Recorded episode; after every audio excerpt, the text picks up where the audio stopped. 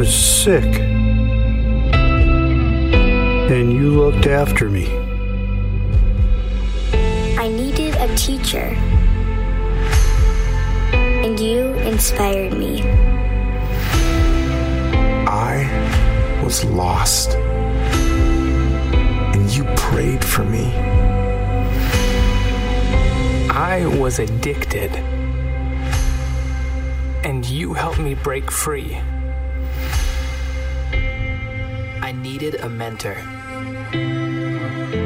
and you were there for me. I felt alone. And you showed me true community. You helped me experience the joy of worship. You made me feel welcome and safe. You gave me the strength to keep going. To Jesus.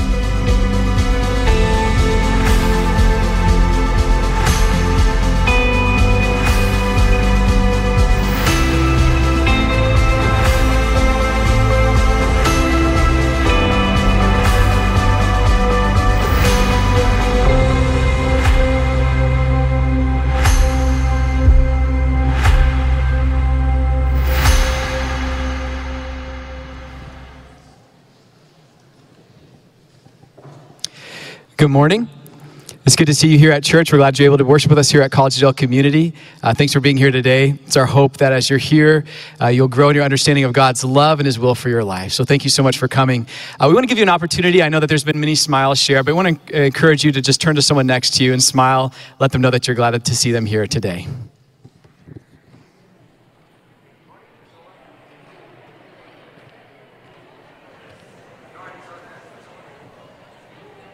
There's no extra announcements, right? Besides.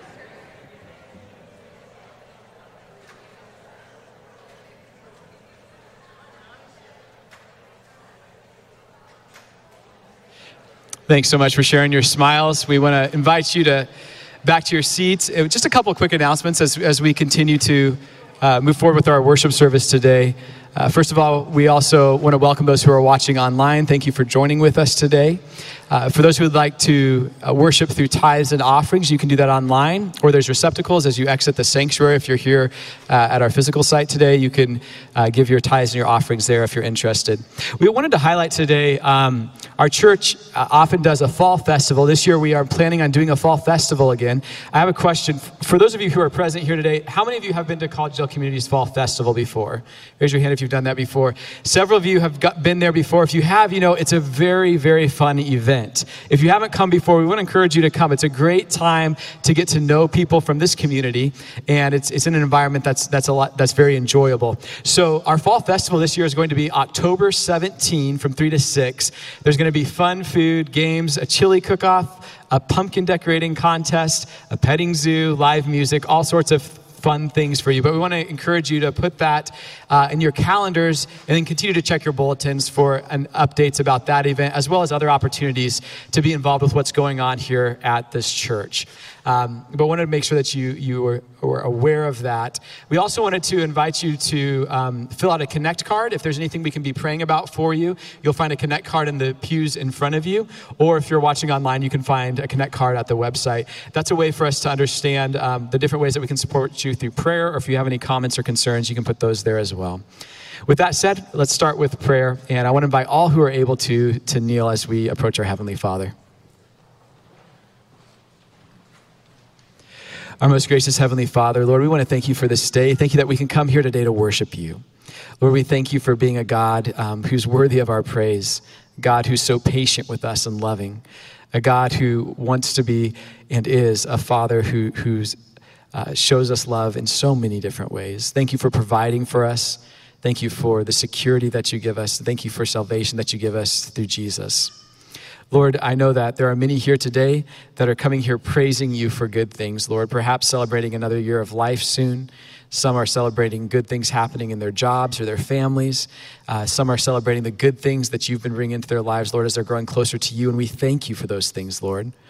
And we also understand that there are some here who have recently gone through loss. Others are concerned about family and friends. And Father, we just ask that you would be very close to these individuals right now. Please make them aware of your, your presence and bring your comfort into their lives. Father, um, please bless as we worship you today. Help us to understand you more. And thank you so much for your love. We ask this in your name. Amen.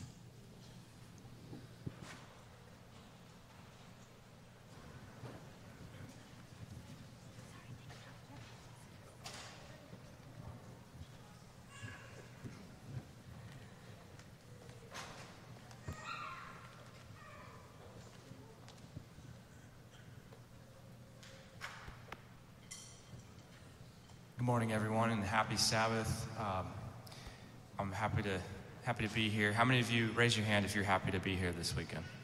All right, I'm happy too. Um, I, I, don't know about you guys, but it's uh, know, I was younger. The Sabbath was um, something that I was you know a little nervous about, but now that I'm older, I'm very thankful to have a break, and I'm sure a lot of you guys are too. Um, before we start singing here, uh, I want to share a verse with you. It's um, Psalms 51, verse 10. It says, um, Create in me a new heart, O God, and renew a steadfast spirit within me.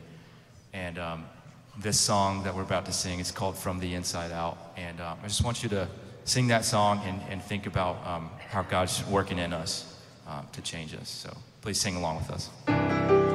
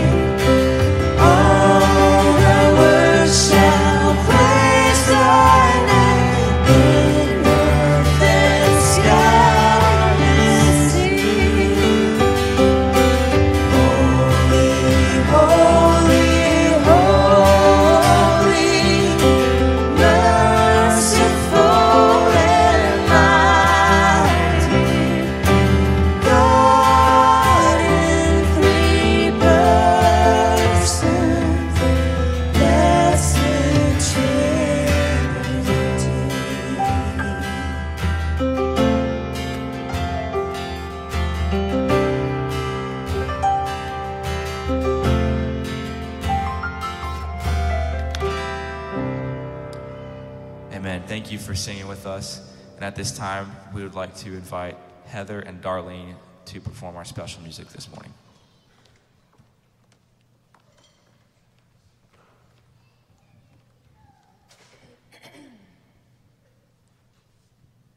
Good morning and happy Sabbath.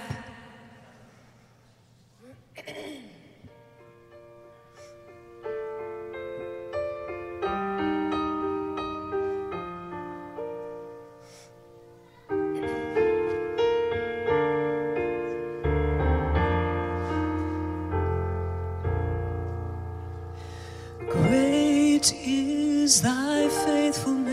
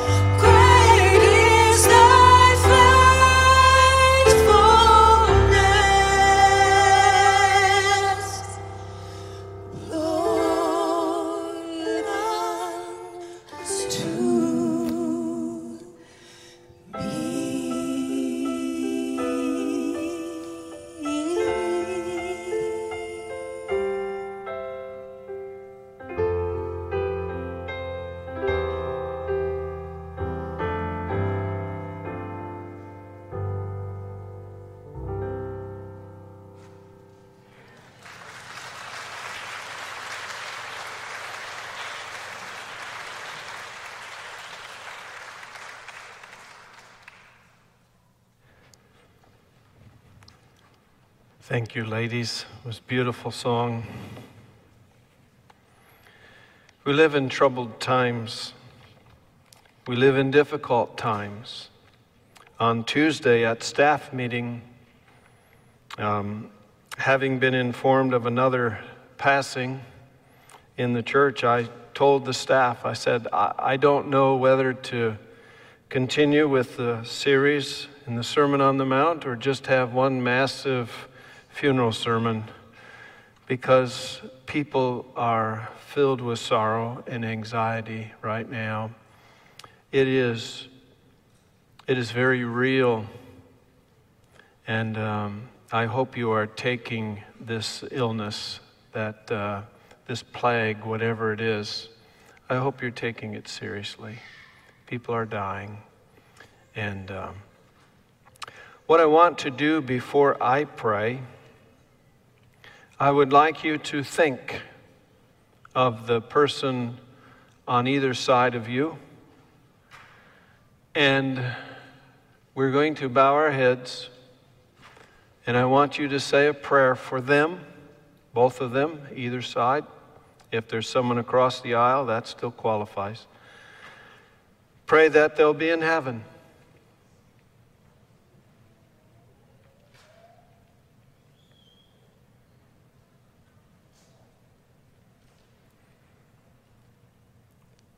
Father in heaven, we do pray that everyone here will spend eternity with you. And we're asking that today, for some, that journey may begin. We're praying for miracles to take place. We're asking for lives to be changed, for courage to be given, for strength, for resolve, for understanding, discernment, knowledge. Whatever it is we need, Lord, please, by your grace, through the power of your Holy Spirit and your spoken and written word, may we be strengthened for the task at hand. Please be the one who teaches us today. We pray in Jesus' name, amen. I invite you to turn to Matthew chapter 5.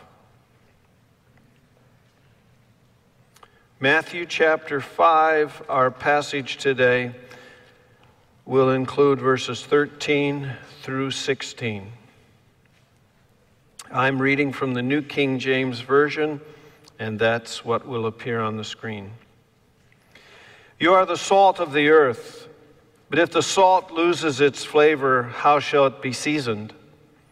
It is then good for nothing but to be thrown out and trampled underfoot by men. You are the light of the world. A city that is set on a hill cannot be hidden. Nor do they light a lamp and put it under a basket, but on a lampstand, and it gives light to all who are in the house.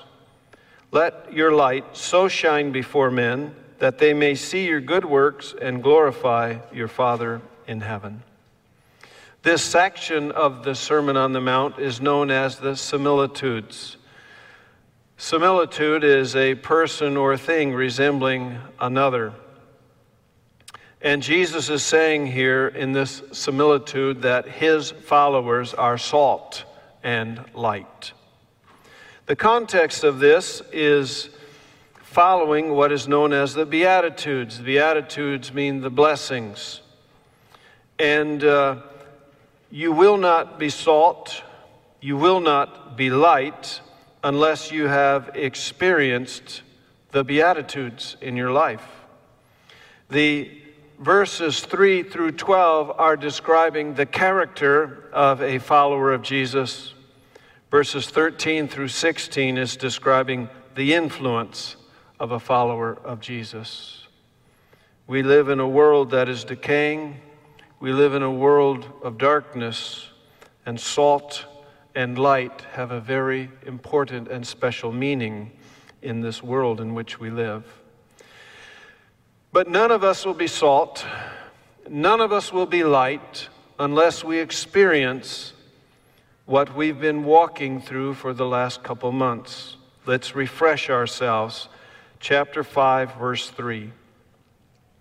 Blessed are the poor in spirit, for theirs is the kingdom of heaven. This is describing the person who recognizes they have absolutely nothing to offer God. They're spiritually bankrupt. I got nothing. That person who comes to that conclusion with that level of humility is reaching out for a Savior. They'll find the Savior. Theirs is the kingdom of heaven. We go on in verse 4. Blessed are those who mourn, for they shall be comforted. This is describing the experience of a person who has embraced Jesus as their Savior and they recognize the cost sin brought to Him, to others, and to themselves, and they mourn for that. Verse 5 Blessed are the meek, for they shall inherit the earth. This is not something to strive for, this is a promise to those who are that humble before God.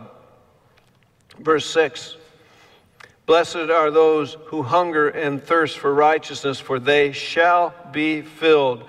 There is a promise here that for those of us who seek after God as one hungering and one thirsting, we will be saturated by His love and His presence in our lives. Verse 7 Blessed are the merciful, for they shall obtain mercy. This is describing a person who seeks to understand life from the vantage point of others, walking in their shoes, so to speak. Verse 8 Blessed are the pure in heart, for they shall see God. This is describing a metal with no alloy in it, a purity of product, a singleness of purpose, if you will dedicated to God, pure.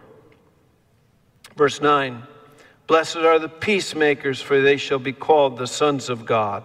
This is in distinct opposite of the troublemakers. And then verses 10 through 12, we studied last week about being persecuted for righteousness' sake.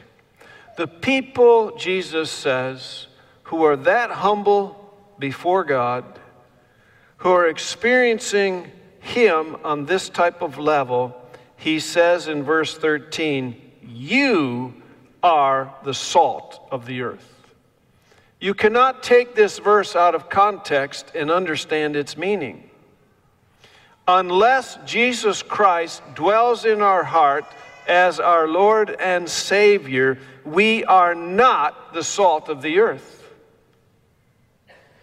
If he dwells there, we are the salt of the earth. In the ancient world, salt was of great value. Jesus is saying here, when you experience him through salvation, you are of great value, tremendous value.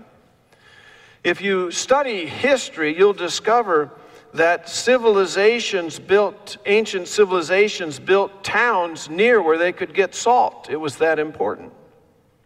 Trade became available across regions and countries because of salt and its preservative ability. It was even used for wages back in ancient Rome, and the Latin word for salt means salary. You may have heard the phrase, not worth his salt. That means somebody's not pulling their fair share for what they're being paid. Salt in the ancient times was associated with purity. Even babies, when they were born, were rubbed with salt. It was also part of the sacrificial system that the Jews participated in, as salt was part of the ceremony.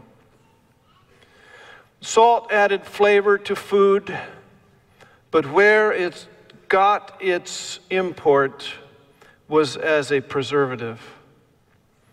You see, the minute you catch a fish or you kill an animal, the flesh begins to decay, rot, and deteriorate. And salt was a preservative, and it kept people alive and civilizations moved upon its importance. You are important, Jesus says. You are salt, the salt of the earth. He goes on and says, But if the salt loses its flavor, how shall it be seasoned? It is then good for nothing but to be thrown out and trampled underfoot by men. Jesus goes on to the next similitude light. He says in verses 14 through 16, You are the light of the world. A city that is set on a hill cannot be hidden. Nor do they light a lamp and put it under a basket, but on a lampstand, and it gives light to all who are in the house. Let your light so shine before men that they may see your good works and glorify your Father in heaven. Salt was of great value to the ancient world, and light was as well. And what's interesting is that from the smallest, most poverty, um, most, uh, well, humble home to the wealthiest, each home would have salt and light in it. Everyone, everyone could relate to salt and light. Light has the single purpose of dispelling darkness. As you know, darkness has no energy. Darkness simply is the absence of light. And light is an energy force to dispel darkness. But light is also associated with truth. We see that in the Gospel of John, in John chapter 1, verses 1 through 5, talking about Jesus.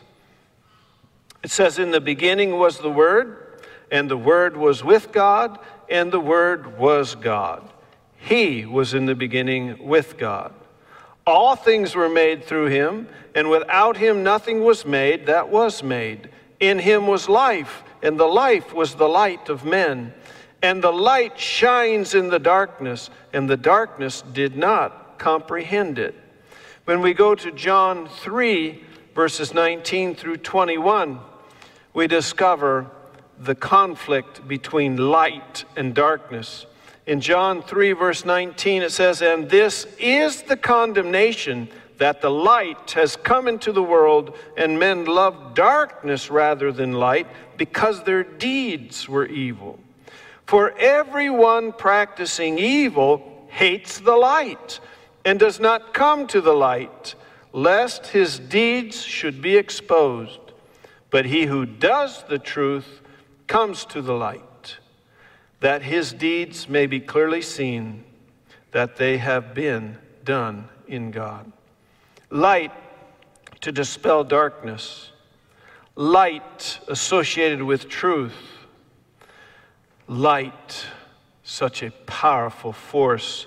Jesus himself would say later in the Gospels, He is the light of the world. He is the way, the truth, and the life. So we kind of get a general feel for this. It's very important to note at this point in our study that light and darkness cannot coexist. Salt and rot or decay or deterioration cannot coexist. There are two worlds. There is the spiritual realm of those who are in Christ, and there's the rest. There's a narrow gate, there's a wide gate. There's two paths. That's all. No more. It's pretty easy to make up our mind.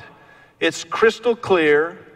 And Jesus is saying here the salt cannot, does not relate to the rot of our society and culture. It is in opposition to it and fights against it. Light is not dark, cannot dwell in the dark, will not dwell in the dark, and will shine against the dark. There's opposition here. There is polarization. There is pain and there are problems. So let's look at Matthew 5:13. Jesus says, "You are the salt of the earth." He is saying, "You're of great value." The world in which we live is a place of decay, a place of rot, a place of deterioration, but the influence of a Christian is against the contamination of evil. The very presence of a godly person is there to stop the contamination of evil. But Jesus is very clear what happens if the salt loses its flavor? In other words, what if it loses its effectiveness? What happens to the follower of Jesus who is assimilated to non Christians and contaminated by the influences of the world? We live in the world, but we're not to be of the world.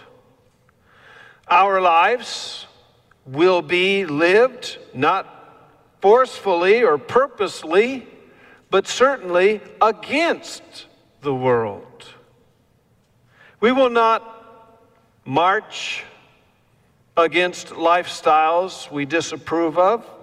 We will, in love, though, not accept them as being from God. Lifestyles, teachings, and practices that are not accordance to Scripture.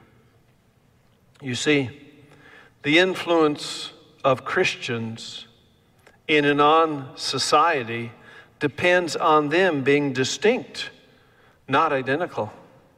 And down through time, the church, every, every generation seemingly stumbles upon the same foolish path.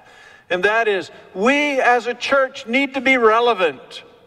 So we need to reach out into the world and allow as much of the world as we can into the church so it will show them we're accepting and we're in loving and we are loving. And it's almost as if acceptance becomes the new religion. Tolerance, acceptance. But the Christians that seek for relevance justify worldly practices and beliefs. They conform to culture. They lose their witness.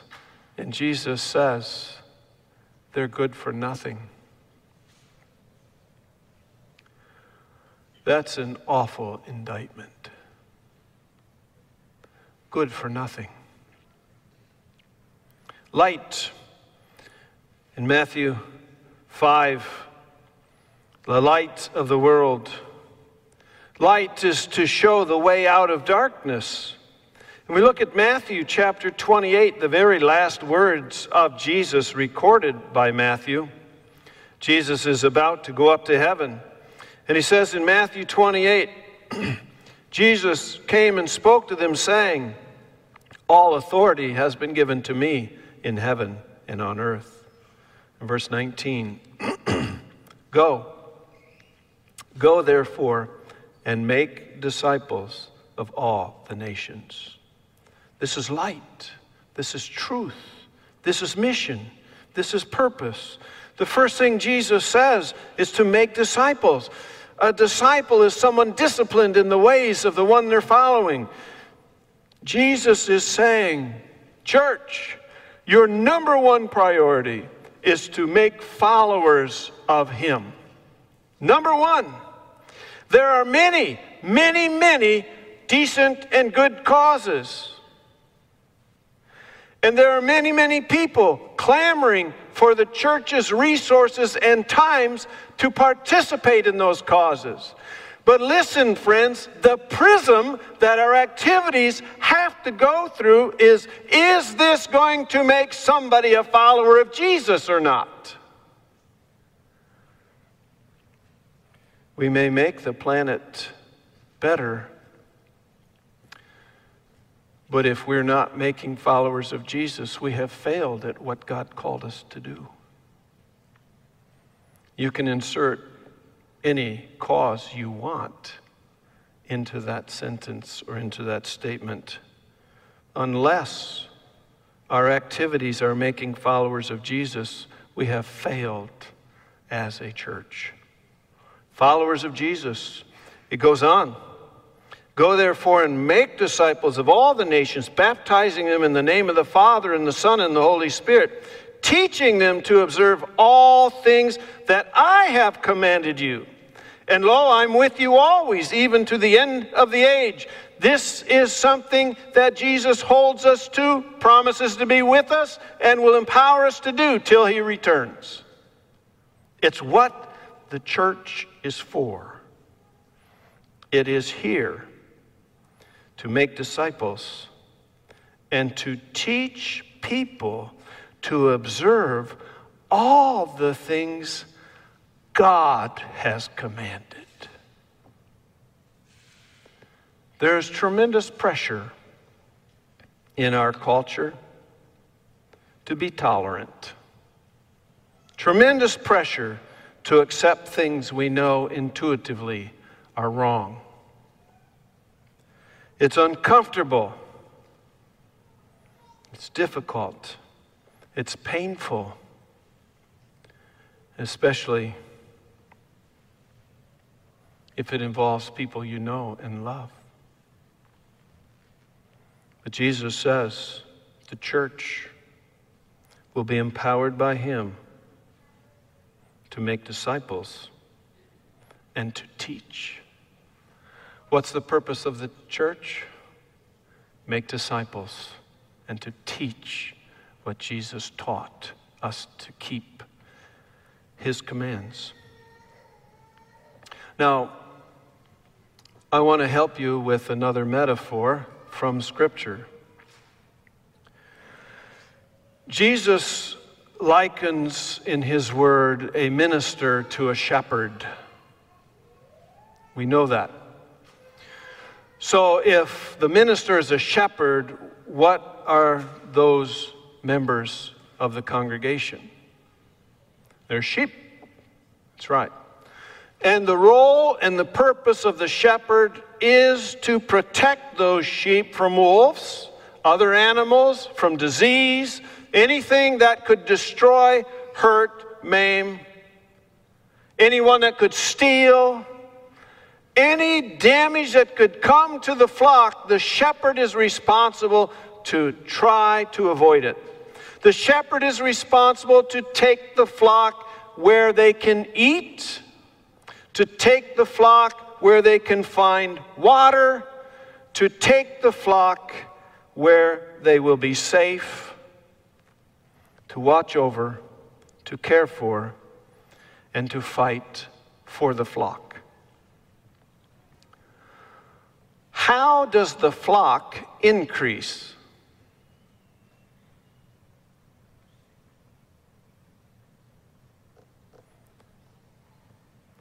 Sheep reproduce sheep.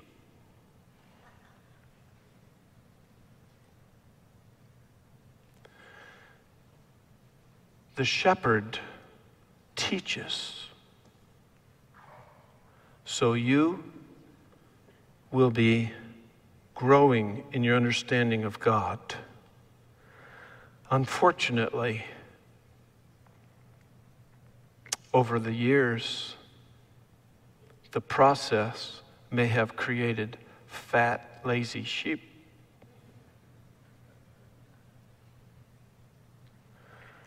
Well, how, how does a sheep reproduce? Well, I'm not going to talk about biology.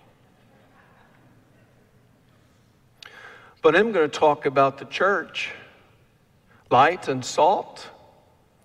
First of all, you know no one cares what you have to say unless it's obvious you care. And that's the first part of the Beatitudes. That humble person that Jesus says, You're salt and you're light. The good works that are identified by Jesus, that the people with the light, will be a caring spirit and attitude towards family members, friends, neighbors, those in your sphere, those in your circle. And the, the church is here to help you win yourself and your family to the Lord so that you can benefit from the teaching of God's Word, be discipled in the ways of Jesus, and to understand what He commands. And the way that it works is really quite simple. The New Testament was built by invitation. Peter preaches, 3,000 are baptized. The people go out and they tell their friends, hey, you got to come hear this. This is amazing stuff. Now, you may wonder, why am I being so elementary here? You know all that. Well, I'm doing this for a reason. There's great confusion about what the purpose of the church is for. There's great confusion about what it should be teaching and doing. Let me ask you something. Is the church here for the community? Is the church here for the church? What does the Bible teach? The Bible teaches, you may be shocked at this, the church is here for the church. The church is here for the church members to grow in, in their knowledge and understanding of God. And it's here as a place for you to bring family and friends so they can learn about God. Over time, things get a little confusing. The church growth movement of the 1980s and other movements that have come and gone is the church is for the community. The church is for the community. Get out into the community. Get out into the community. Who knows how many people have been fed? Who knows how many people have been clothed? Who knows how many people have fill in the blank who died and went to a grave with no hope of eternity with God? All those things are good. But if the purpose is not to lead them to Jesus Christ, can you see how they're a good thing that becomes a distraction? All that the church does, all its resources must first and foremost be placed upon the church itself so that those sheep are healthy and the healthy sheep will go out and will invite other people to come to church. When's the last time you asked somebody to come to church?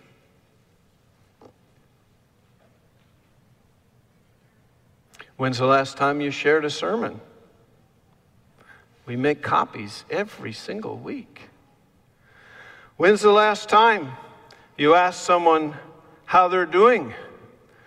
Can I pray for you? Salt and light are the representation of Jesus in the world. All around us right now, people are crying out for help. They're, they're feeling hopeless, they're scared. We've got a government that who can trust? We, we've got an economy that who knows? We've got diseases that's rampant all around us. We've got chaos, confusion, and anger. You can't even drive to work without somebody being angry with you because you might be going too slow or too fast. All this tension. The world is crying out for help. Have you thought about walking over to your neighbor's house and just saying, you know what? I want to pray for you and your family. Something that simple. There are millions of people on this planet that have never heard their name mentioned in a prayer. I remember the first time my name was mentioned in a prayer. I thought, wow, that's amazing. There are so many simple, kind acts to help point people towards hope in Christ. The question is are we involved? I, I want to say this very clear. Very clear.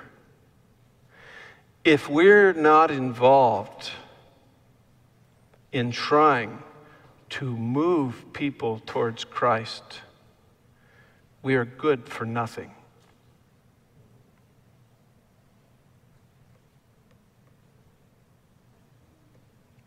Does that make sense? That's what the Bible says. Good for nothing. So Jesus says, You are the salt. You are the light. You are of great value. You are for preserving, flavoring, fighting against rot. Don't do it, you're good for nothing. It's a joke. You've taken the name of Jesus in vain. You are the light of the world, a light to shine in the darkness, a light that will dispel the gloom. In Matthew 5, verse 16, we're going to show you that verse. This is actually the amplified version of the Bible, which is a Bible that takes the Greek, adds enough English words to really get the full meaning of the verse. It simply says, Let your light so shine before men that they may see your moral excellence and your praiseworthy, noble, and good deeds, and recognize and honor and praise and glorify your Father who is in heaven. Wow. Not happening unless we have humbled ourselves before God, embraced Jesus as our Savior, and asked to be filled with the Holy Spirit that we might be salt and we might be light. I have a simple, simple appeal today, and that is Is there anyone here who would like to say to God,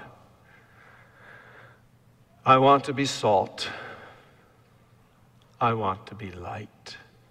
If you want to say that to God, I invite you to stand.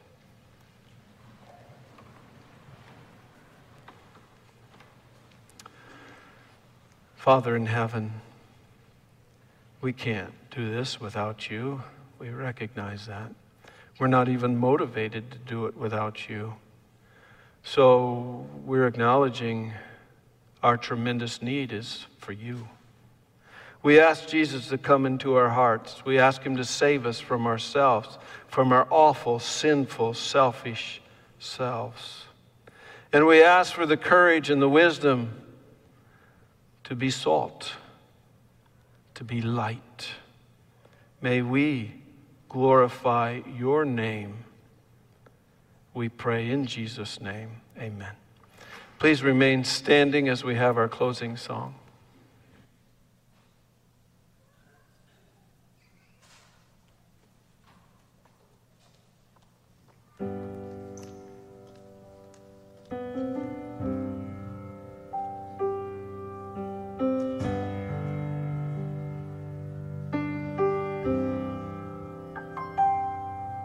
Um, as we sing this song, I want everybody to uh, just think about kind of tying it to what Pastor Arnold was saying here about, um, you know, we live in a world where there's a lot of different opinions, there's a lot of different things to get caught up in. Um, but what matters is focusing on God. And uh, this song is, is, about, is about focusing on God, letting Him be our atmosphere. And, you know, just thinking about like Peter uh, out on the waves. You know, when he lost his focus on God, he started to sink into the waves. And so, this song, let it just be a, a prayer for you this, this, this morning, this afternoon. Just to remind you to, to focus on God every day.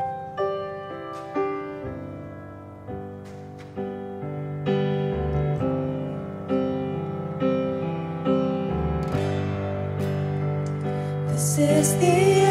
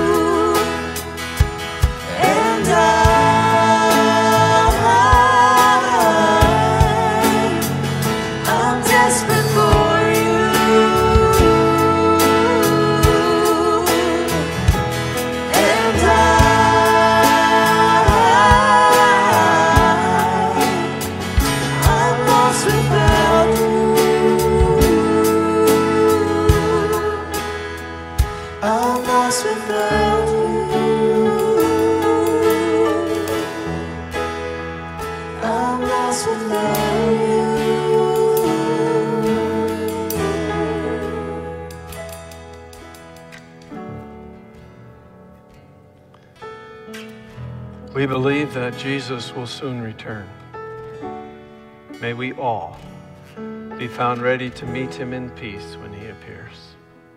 Father in heaven, I pray for these dear, dear people.